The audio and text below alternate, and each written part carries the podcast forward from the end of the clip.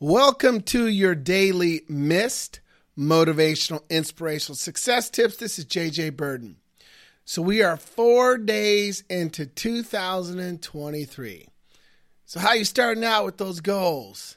How's it going? Remember all those goals you made at the end of the year, maybe December, November, talking about what you were going to do, writing them down, putting them on your list, your calendar, wherever. Want to know how you're doing. Well, the reminder is we want you to start out right, but also want you to know this enthusiasm is great.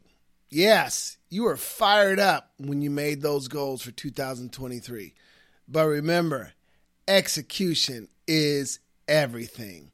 Make sure you execute on the promises you made at the end of 2022.